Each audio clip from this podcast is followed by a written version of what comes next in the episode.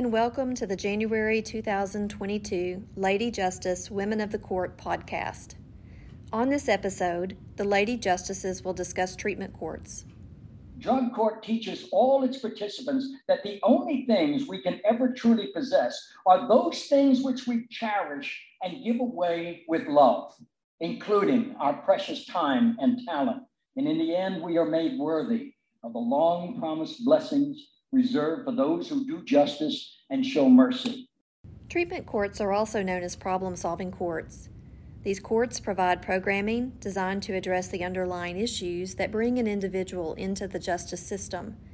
Many utilize specialized dockets, multidisciplinary teams, and a non adversarial approach. By offering evidence based treatment, judicial supervision, and accountability, treatment courts provide individualized interventions for participants thereby improving public safety, reducing recidivism, restoring lives, and promoting confidence and satisfaction with the justice system. That's coming up. Stay tuned. Hello, and welcome to Lady Justice Women of the Court. I'm Justice Beth Walker of the Supreme Court of Appeals of West Virginia, and I'm your host for this episode. I'm joined, as always, by my friends, Michigan Chief Justice Bridget McCormack and Arkansas Justice Rhonda Wood. This is the first episode we're taping in calendar year 2022. And I'm so grateful to get to talk to you two again. And before we get started on our official topic, let me ask you whether you are New Year's resolution people. And if you are, how's it going? And if not, how is 2022 kicking off for you generally? Rhonda, how about you get started? So um, it's good to see you both. Um, it's like the highlight of my year so far, I think, that um, it says a lot about 2022. Um, so I am a New Year's resolution person, but this year my resolution was to not make a resolution. Um, so I just was not going to put any extra pressure on myself this year. And so that was part of my goal is to sort of limit um, any sort of extra pressure. So that's my resolution is no resolutions. So what about you, Bridget? Um, I'm not really a New Year's resolution person, but I am. Um, I do spend a lot of time trying to build new habits and unlearn old habits. So much so, and I've actually like been reading a bunch of books about that and some research about it, um, and TED talks because you know sometimes you just want to get it all really quickly. Um, and so I did start a couple of new daily habits in December. I like to get a jump on the new year, but um, and they're all sort of related, taking stress away and giving yourself a break. So I kind of I feel your I feel your resolution around it. But um, I've been now 55 days in a row of walking at least one mile outside. So being completely unplugged um, and, and, getting the fresh air, no matter the temperature or the, you know, if there's rain. There was one day when I was in Nashville for a couple days for a board meeting, it was pouring. And I kept waiting for a break in the rain and it wasn't going to come. So I just did my mile walk in the rain. Um, and we've had some pretty cold ones um, in Michigan the last few weeks. Um, but at one mile every day, unplugged just for fresh air and, and kind of mental health preservation. Um, in addition to that, I'm, I, I, I did this um, 40 day um, personal yoga challenge um, with a personalized um, yoga video made by a friend of mine who's a wonderful yoga teacher. And I did it 40 days in a row, exactly the same time every morning. Um, also, just to kind of give my brain a reset each, each, day. how about you, Beth? Well, I am um, I, I, like New Year's resolutions, um, but I don't have a long history of sticking with them. And as you guys know, I've been on sort of a health crusade uh, generally for the past couple years. So I try not to limit it uh, just to New Year's. But um, on the topic you raised, um, Bridget, I'm sure you've read How to Change by Katie Milkman. Um, uh, that's on my Audible right now. So interesting in this whole topic of habits and how you uh, sort of shift the way you think about changing. But I've added to my morning, of course, I've mentioned before, I do 20 minutes of meditation slash prayer in the morning. Um, so I've tacked on to that, which is a thing. You can habit stack to try to start new habits. And um, so I've tacked onto that five minutes of writing. I don't call it journaling. I have always been intimidated by journal, the prospect of journaling, but I have a little thing and I write just for five minutes, whatever I'm thinking, and then I put it down. So I've now I just stacked it on there, and that's my new habit, uh, or at least one new habit for 2022. So, you know, I continue on my well-being theme, I guess yeah stacking habits is is the is the main advice i'm i'm reading. Um, and it does help right? If you can if, if there's something you already do every day to then just train yourself to do one more thing right after it or one more thing doing it. So like you brush your teeth every day at least twice a day if maybe sometimes more.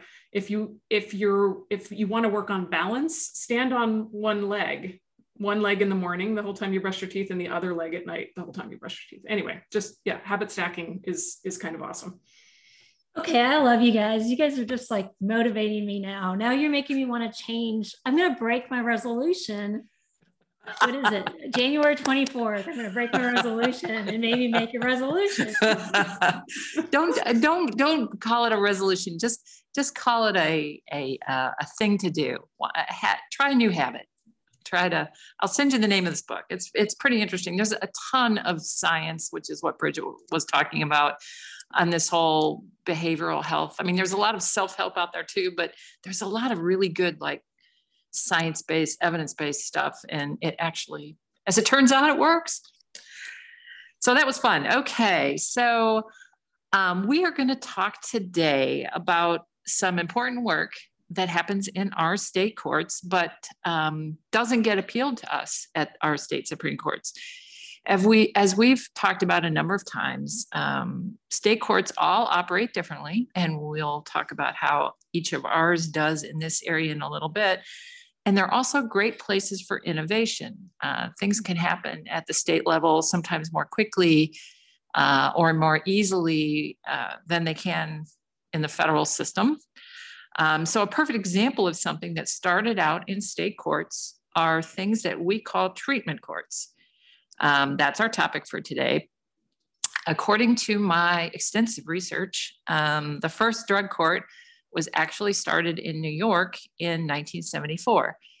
And these programs uh, go by a lot of different names, and we'll talk about kind of how they're all different, but um, every state calls them slightly differently. They're called treatment courts or specialty courts, or sometimes problem solving courts, uh, adult drug courts, juvenile drug courts, family treatment courts, which are a little bit newer, veterans courts, DWI courts, and mental health courts, just to name a few. Now, when I was elected, I had heard of these courts, but honestly didn't really know what they were or how they worked because my work as a lawyer, as I've talked about, was not in criminal. So, our goal today is just to educate folks about what these programs are and how they operate in all of our states.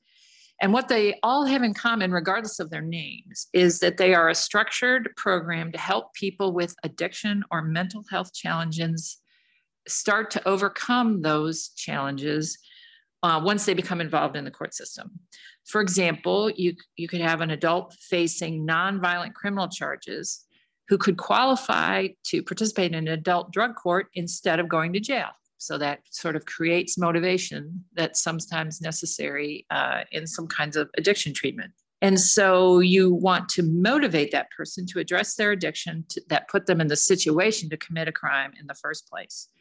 And so when these started, treatment courts met with opposition, as you might expect. But over the years, they've established themselves as evidence based and successful at what they do.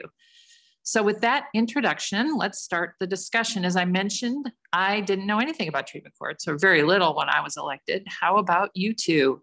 Were, you were you familiar with drug courts and did that affect your interest in being a justice? Let's start with Bridget. Yeah, well, thanks for um, taking on this topic, um, Beth. I think it's such an important one for folks to understand. Um, state courts do so many uh, different kinds of things, and the work that they're doing across the country, actually internationally, even um, in treatment courts, is among the best of the best. I think um, I was familiar with treatment courts because um, I did some indigent criminal practice throughout my entire time as a lawyer and a faculty member. Um, I started my career as a public defender in New York City um, in 1991. um, treatment courts were not common at that time, even though, as you note, the first one was founded some 15 years or so before that. Um, they were not, it was not a common thing in the way, or, or, or as common as it is now. And in my view, frankly, um, it should be even more common um, because we now have so much data about the success of these courts, not just in um, reducing recidivism, um, but also um, in, in uh, ensuring that the folks who graduate from them are contributing to society. They're usually employed when they finish. And so there now are some really interesting economic studies on cost savings um, as a result of treatment courts. But I know we're going to keep going on. So let me let me see about Rhonda. What was your experience with treatment courts before you were on the Supreme Court? And I guess to kind of explain to Arkansas, our on our trial courts, um, some states I know have it where the trial courts you just do like family law or you just do civil or you just do juvenile law.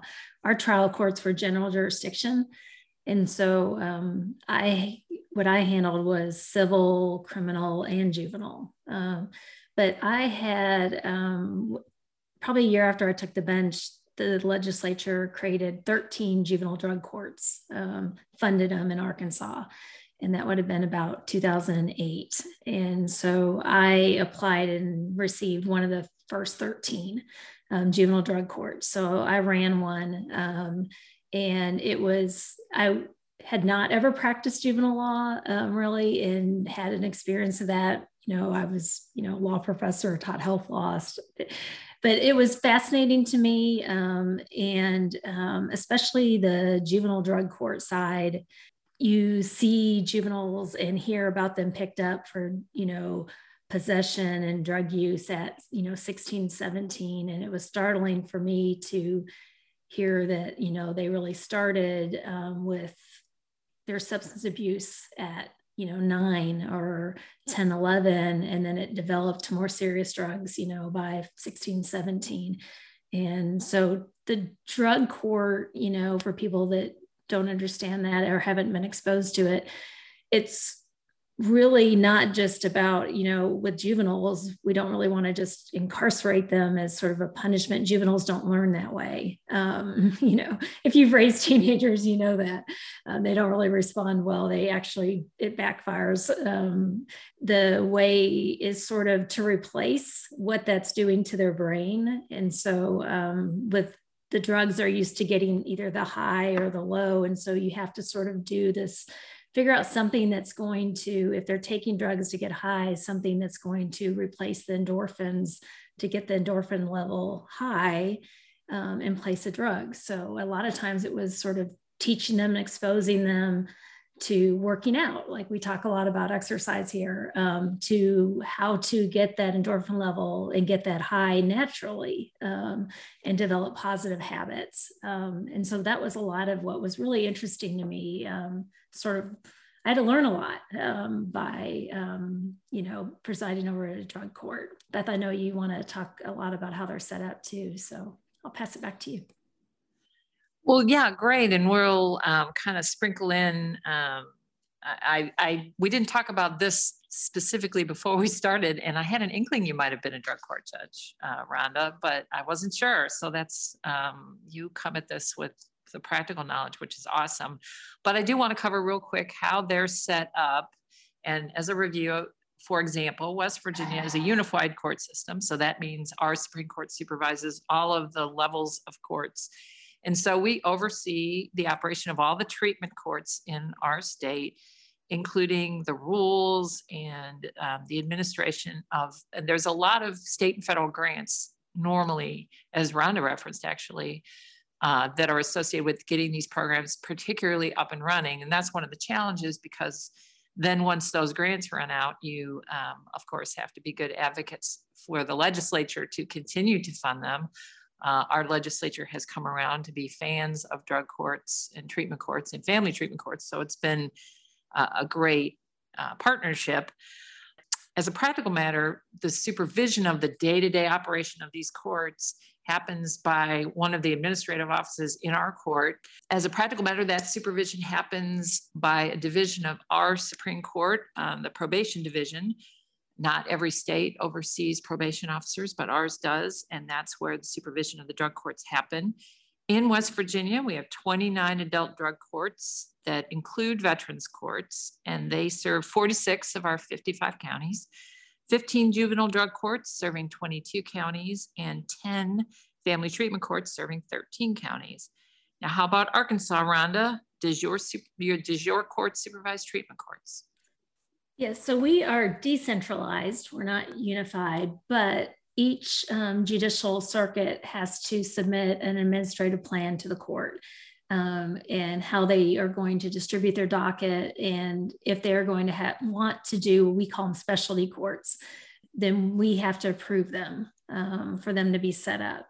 And so um, what we have, and then our court has a specialty courts program coordinator and then an advisory committee that sort of evaluates and um, does annual reviews of all the courts, um, specialty courts. But we have 49 adult drug courts, 16 juvenile drug courts, 14 DWI courts. We have five Hope and Swift courts that are for high risk probationers. We have 16 veteran courts, five alternative sentencing courts, two family treatment courts, into mental health courts. And I believe it's about 75% of Arkansas counties are covered by some sort of specialty court. So, Bridget, how about Michigan? Pretty similar to both of you. The, the Michigan Supreme Court has constitutional administrative oversight of all the courts of the state. So, even though it's a disunified system, we provide a lot of um, guidance, training, support. Um, uh, to the trial courts and the treatment courts in, in particular. Um, we the, the, legislature funds um, about 17 million dollars for treatment courts every year. And and and we at the state court administrative office of the michigan supreme court um, review grant applications for that funding every year. Um, we also we also provide a lot of training and guidance um, best practices um, and we certify our treatment courts there, there, there's also um, a, a, data collection and uh, presentation that we do every year. So we help the local courts analyze and understand um, the data that's coming out of those um, programs, which is really effective in, in continuing to get funding for them. Um, we have 135 drug and sobriety courts. Um, those, those are adult drug treatment courts, DWI courts, family dependency treatment courts, juvenile drug treatment courts, and tribal healing to wellness courts. We have a, a number of our tribes in Michigan have wonderful treatment courts, and um, a couple of the tribes that have a lot of resources will also take um, people charged in the local state court um, into their tribal treatment court. Um, and they just provide um, the services there, and then the state court uh, can dismiss the case if they succeed. We also have 37 mental health treatment courts, 31 adult, six juvenile, and 27 veterans treatment courts, which I think is more than any other state in the country. Um, so it's a big it's a big number. Every everybody in Michigan um, can can have access to a treatment court um, if they uh, if they qualify for it. Uh, that doesn't mean that there are enough spots for everybody. That's a different that's a different question. Wow, that's fantastic uh, to hear all of the services available in Michigan and inspiring too. Um, you all have clearly uh, made it a priority, but it does touch on this issue of who runs these. So the the basic setup of these courts, and they vary depending on the kind of folks they're serving, but they serve under the supervision of a judge. And there's normally a team of people, including a prosecutor, a you know, and other folks. But the key part of these programs usually is there is a judge involved because, again, we're motivating people to make significant changes in their life. And a judge is a person of authority, first of all, and the judge will make the decision about whether if there's criminal repercussions or civil repercussions regarding families the judge is going to decide so the judge is a key person in these courts who are the treatment court judges in your states and do they volunteer uh, for this work or are they assigned? And I'm going to pass it back to you, Bridget, from Michigan. Yeah, in Michigan, they they volunteer, um, and we we we often have more volunteers than we have funding for, and so um, that's a, that's an ongoing an ongoing issue. You know, I, I think I think given all of the data we now have coming out of treatment courts, there is a pretty shared sense um, across all three branches of government and throughout the um, judiciary that um, treatment courts shouldn't just be kind of the cherry on top of the criminal legal system. They should maybe just be the mode of how we handle a lot of cases in the criminal legal system. Obviously, not all, but but but I mean, but an awful lot are probably eligible for the methodology that we use in treatment courts. So we have um, we have more judges volunteering to run treatment courts than we have um, funding for treatment courts.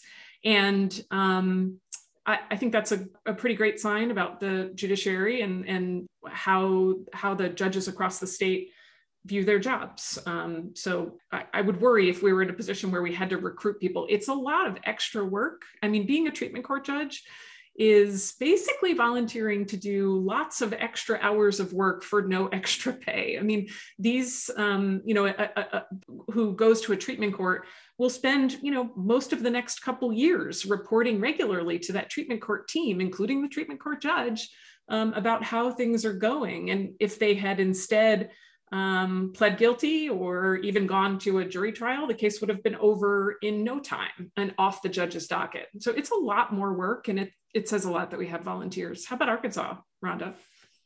It's similar. Um, and so, yes, the, the judge has to agree that they want to do it. And um, without that, um, you really can't run it. And I, you know, we've had, we've had a few times where, you know, there's been one in a district and a judge is retired where it's like, okay, who's going to step up and run it?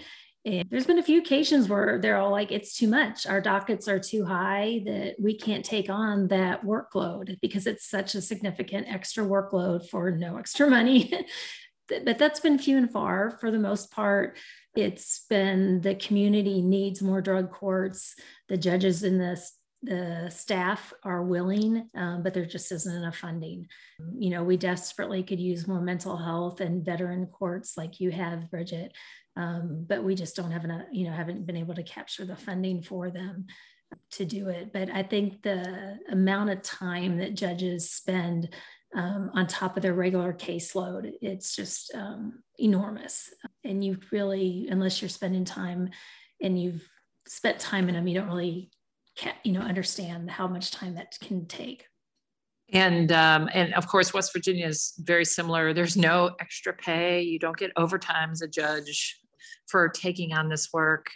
That said, our judges um, are incredible uh, advocates for these programs. And once they get involved, um, and in describing, you know, and Rhonda described it, you know, how you get sort of caught up uh, once they get involved, they want to stay involved. We've generally learned it is a very positive, even though difficult and time consuming and uh, all of those things. Um, you know, that's how our family treatment courts have expanded pretty quickly because uh, judges raised their hand and said, I want one of those. And we had planned a really modest sort of up and running and that we've got we've started them much more quickly than we anticipated because we just had a lot of judges who wanted to get involved and do it. So um, it can be a very positive thing for so many ways, not just the outcomes, but also just in terms of a judge's work. It's um, rewarding uh, for our judges.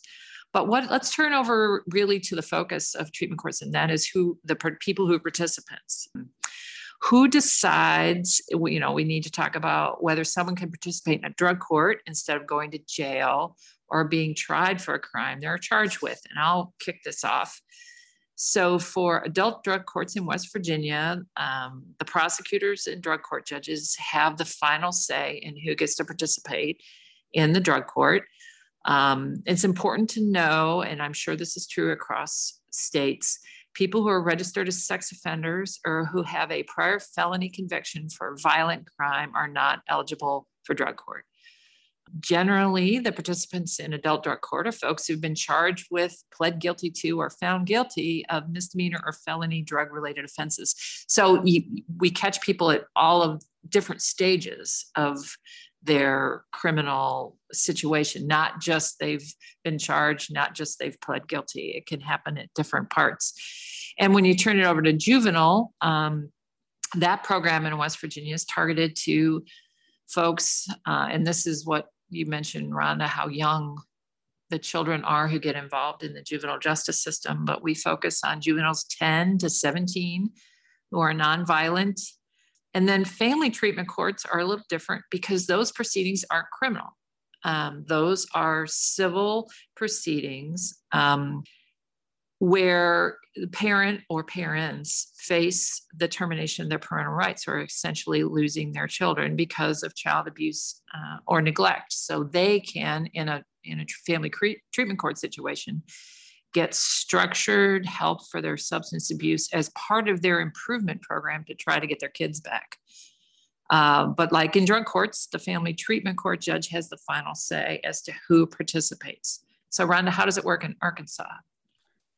So it's very similar. And so we have some of the same sort of restrictions statutorily that, you know, um, violent offenders, um, sex offenders are excluded from the program. But I think the selection is, it's really important that drug courts um, and the judge and the team slow down that front end selection and make sure that you're sort of getting the right people into drug court because the slots are limited and the funding is limited. And so um, I will say that there are a lot of defense attorneys that try to like get all their clients into drug court. Um, and there's this misperception that it's like the get out of jail free card to go in a drug court. That's not the purpose. That's not how they work. And so, you know, drug courts aren't for someone who just, uh, let's say, I'm, not, I'm using drug court as an example, but it's not for someone that just, you know, happens to one time possess drugs and doesn't have a substance abuse problem, it doesn't need that expansive sort of wrap around um, team service approach because they have a, a, a significant problem that they need that sort of lengthy two year breaking the addiction cycle. the same time that you could have such a serious problem that it's not going to work either that you're going to need more intensive you know inpatient significant rehab that, the, that it's not going to be so it's getting the right people into the drug court slots. And if it's like anything else, right? You, it's hard to break the addiction cycle if they don't want to break the addiction cycle. And so, trying as a judge, I'll say from being there, it was like trying to make sure um, and slow that down. So it's not like, you know, you come in, do a guilty plea and plea and say, or uh, sometimes it's pre adjudication, pre plea. We're going to go to drug court and try that. But it's like you have to really slow that process down if you're going to do it well and make sure this is the right candidate you know that it's serious enough they need drug court but not too serious that drug court's not going to be successful and that they have the right mindset going in you know and so anyway i was just going to say that process it really takes time to get it right how about michigan it, it's similar in Michigan, um, like like West Virginia and Arkansas, and probably every state. There, there's a combination of factors, and um, there are statutory guardrails. Um, the violent offender guardrail. There's actually that that guardrail is in the federal legislation um, that funds. You know, there's significant congressional funding um, that largely goes through the National Association of Drug Court Professionals um, organization, and then there are state statutory guidelines. And we also have a, a violent offender uh, exclusion in Michigan, which actually there's a lot of debate around, especially with respect to mental health treatment court. It's sometimes um, depending, you know, violent offender is a very broad term and it, it can include um, lots of different people and, and, and lots of different offenses, some of which you might not have even known were violent offenses and some of which might really be the might really be good candidates for mental health treatment courts in some in some instances. So some of the mental health professional community uh, is advocating for a little bit more of a nuanced um, approach to that but we, we can we can talk about that. But in the meantime um, like your states there's a there's an addition to statutory criteria. The judge and the prosecutor have to agree that the candidate is a good candidate. And i agree with rhonda that the candidate has to really be ready for what is um, a much harder process through a through the legal system than than the alternative um, it, it's it's uh, th- that front end part of it. I, I, think Rhonda said it really well. It, it, it's important to to to be careful and thoughtful um, because um, uh, it, it's a hard program and, and you want to make sure that the folks who, who sign up for it are really are really ready for it and it's also resource intensive and you want to make sure you're giving those resources to somebody who really can make the most of it so like your like your state's combination of factors and that's an interesting thing I've learned as I've gotten more involved in knowing about treatment courts and because I would have guessed, you know, just as like a lay person, uninvolved, that um, you know, the, the model for a lot of these courts is the worst of the worst, who's not a violent offender, who's not a sex offender, who's someone in pretty serious trouble, as Rhonda said, not their first offense. And I would have thought, well, we want to catch these people early and help them. But in fact, these programs are designed to work with the fact that someone might be almost at the end of their rope in terms of you know facing longer incarceration or more serious harm to their already probably difficult lives um, so it's kind of a it's it seems to be a delicate balance of desperation in some ways and i don't mean that in a, in a judgmental way but just as, as a practical matter as with anyone who is going to start the grueling process of recovering from addiction you know you have to have quite a bit of motivation or get some motivation manufactured for you and that's what these programs um, can do. And so you mentioned bridget uh, the graduation is kind of the end point for all these programs and they call it graduation even though you don't get a degree. What you know what is the end result and have you ever been to a drug court graduation I have been to many of them. I actually find it to be one of the most satisfying things that I get to do in my job. Um, it's really, it's it's pretty incredible to see lives transformed by um, a, a, a, really hardworking uh, trial court team, um, the, the judge included. And so I, I don't think I've ever said no when I've been invited to go to a treatment court graduation. In fact, there's one treatment court in one county in Michigan, a veterans treatment court that I think I've been to the majority of their graduations. I don't they I think once you show up once they just keep inviting you. And one time there was one in August and my family was visiting from Los Angeles and I brought my entire family and my niece sang um, uh, the national anthem. It literally, I literally like inserted my entire family on the Veterans Court graduation. That's how impactful it is and, and how much uh, it means to me. The graduations are try and keep a dry eye, I dare you. Rhonda? Yes, and also I, I see you posting on Twitter sometimes, Bridget, at the graduations, and I just think that's you know phenomenal. Everything you do on Twitter, but it's showing and sort of shining a light on them and the graduation and the work of the courts. I think is so important, and using you know Twitter platform to shine that light is is just something else spectacular that you do. So thank you for always doing that. Um, um, but I'll say that, yeah, the graduations are amazing. Um, um, selfishly, they're really amazing when you've been the um, presiding um, judge. Um, yeah, there's not a dry eye in the place. And, and they, you know, usually they they get it's sort of like everybody's a valedictorian at the graduation so if they graduate, they all give a speech um, typically. Um, I don't know if that's the ones you've been to, but when we presided, they actually wrote out a graduation speech and talked about their journey. And um, it just is truly, truly amazing. And um, I will tell you, I, I, just, I wanted to mention that, um, that and brag that there's one young woman that had a very serious hard hardcore drug problem. Not that all drugs aren't hard, but I mean, this serious. And she graduated from our drug court program and she went on and became an addiction studies major um, and graduated from college. And she's now treating um, other individuals with addiction issues. Um, and so um, just that's what you know, going through the drug court saw her that there was a need for more people um, in the field. So um, it's it's it's wonderful. Um, I will say for sure. Um, I'll say it's it's neat being on the Arkansas Supreme Court and a pretty amazing job. Um, but that feeling at a drug court graduation is is pretty amazing as well. And to the point of these, um, I mean, you guys have covered just how inspiring they are, and they are. I love going to drug court graduations they are they're they're especially in you know rural counties they are a big event. Um, they are a victory in the community in these small communities. A lot of folks know these people uh, for good or for ill. And to watch some of these folks you know step up there with their piece of paper with their speech. These are not speaker these are not public speakers. These are not folks who have ever probably given a speech. Many of them have not graduated from high school or have done you know ged as part of their drug court pro- program. It is it is amazing to watch them just shine in the pride of their accomplishment and have their family there. The other cool thing is that in some drug courts, in one in particular in West Virginia, in Jackson County, the food is amazing. The, the drug court graduate gets to choose one of our judges.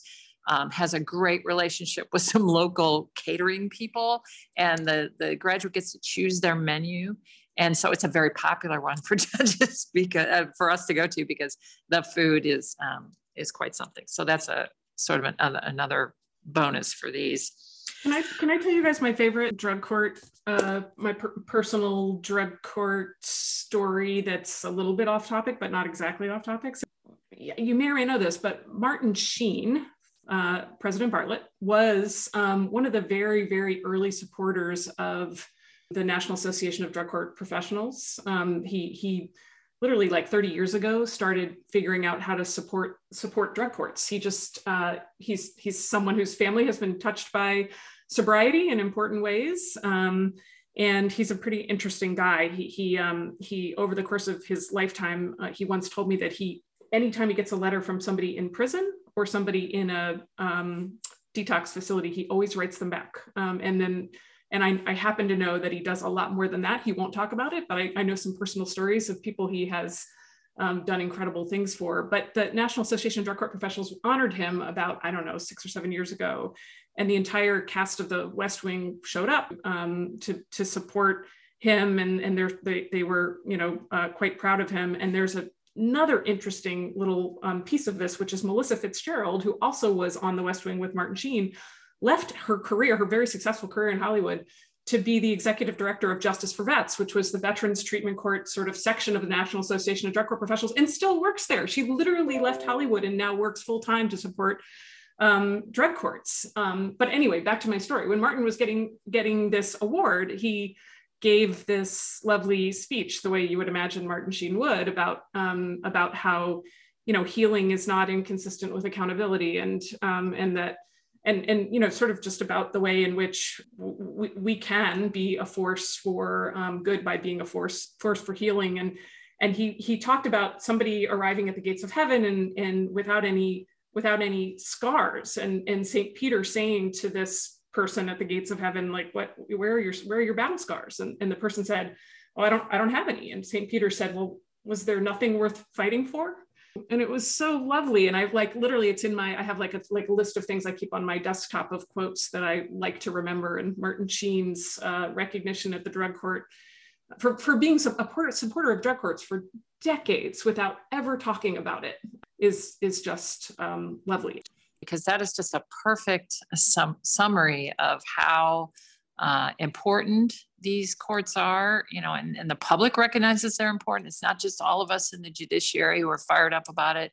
Uh, whether you're a person of fame like Martin Sheen or other people in the community who just, you know, are, are believe passionately in the power of the positive outcomes that drug courts, that treatment courts, that problem solving courts, whatever name you want to use. And it's, it's, it is you know these graduates retain and regain their dignity families and lives. So if you want to know more about treatment courts uh, we've mentioned it a couple times the national association of drug court professionals nadcp has a great website with lots of information uh, that's nadcp.org you can also check out the website for your state's court system for example, I noticed that the Arkansas website has a great five minute video explaining how specialty courts work, uh, which I watched yesterday to prepare, and it was very helpful. So you can check out all those resources. Um, this is kind of intended to be a introduction to treatment court. So maybe we've gotten you interested, and you might even think about volunteering in your local treatment court, uh, or at least baking cookies for a graduation or something uh, like that. So now we shall turn to our lightning round. Let's get to it. We'll answer, as always, in alphabetical state order Arkansas, Michigan, and then West Virginia. And our first question, going to a current trend on Twitter um, Wordle. Are you playing Wordle? And what's your best result so far? So, am I up? Um, so, I am playing Wordle, I think, because um, you two dragged me into Wordle.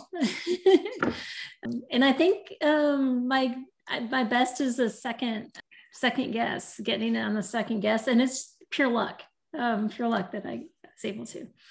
I'm definitely playing Wordle, and you're welcome, Rhonda, um, for dragging you into it. Um, I I once got it on two tries, but only once. Today it took me all six. I found today very hard. So best I've done is three tries. I'm in the middle of today's. So, um, and I'm at three already. So I'm, I'm not sure it's going very well.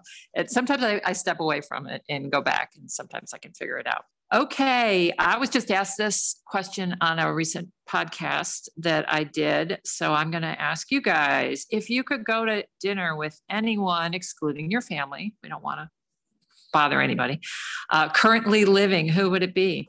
Rhonda. Boy, this is really tough. Um, I think that I would go with to Queen Elizabeth second. So I think that's who I'm going to pick. Um, I agree. This is tough. So I'll give you two. I would like I, that that New Zealand Prime Minister. How do you pronounce it? Jacinda Ardern. I want to go to dinner with her. She's amazing. I think she's incredible. Um, and like Lizzo. I'd like to go to dinner with Lizzo you can't lie. so on the podcast that I appeared on, my answer because we were talking law, and I'm going to stick with it, was Sandra Day O'Connor. Of course, I realize she's not making public appearances, but boy, would I love to to talk to her about how she got started in something that we all believe in, which is civics education. Next question: Who or what? I guess is your favorite Disney character? Oh, without a doubt, it's Belle. Belle from Beauty and the Beast.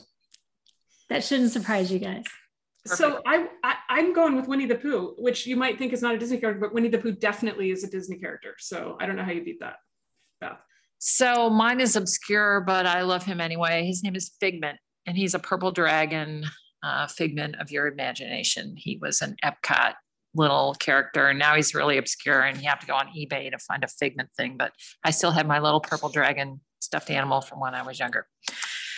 And looking ahead for Valentine's Day, would you rather receive candy or flowers or something else? Oh, without a doubt, candy. Give me chocolates any day. Yeah, definitely if it's between chocolate and flowers, I want chocolate. No, easy. Um, but maybe like get a, get me a massage. Just saying. If you're if my husband happens to be listening. Um, and I am going to say flowers and also disclosed, sadly, that in a conversation with my husband yesterday, I learned that he has not listened to a single episode of Lady Justice Women of the Court. So maybe for Valentine's Day, uh, I could wish for that. Um, and with that, I know. I know. An, he's an attorney. He went to law school. I understand. We're we're working on. We're working up to it. So, thank you for joining us today. Uh, thank you for listening. Check us out on uh, all social media platforms, all podcast platforms. Um, we appreciate all of our uh, listeners and look forward to coming back again soon. Thank you. Thanks for listening to Lady Justice Women of the Court. To learn more about this podcast, access past episodes, or find links to our social media, visit ladyjusticepod.com. There, you can also record a voice message with a question or comment. The opinions expressed on the program are the justices alone and do not necessarily reflect the views of their respective courts. Until next time.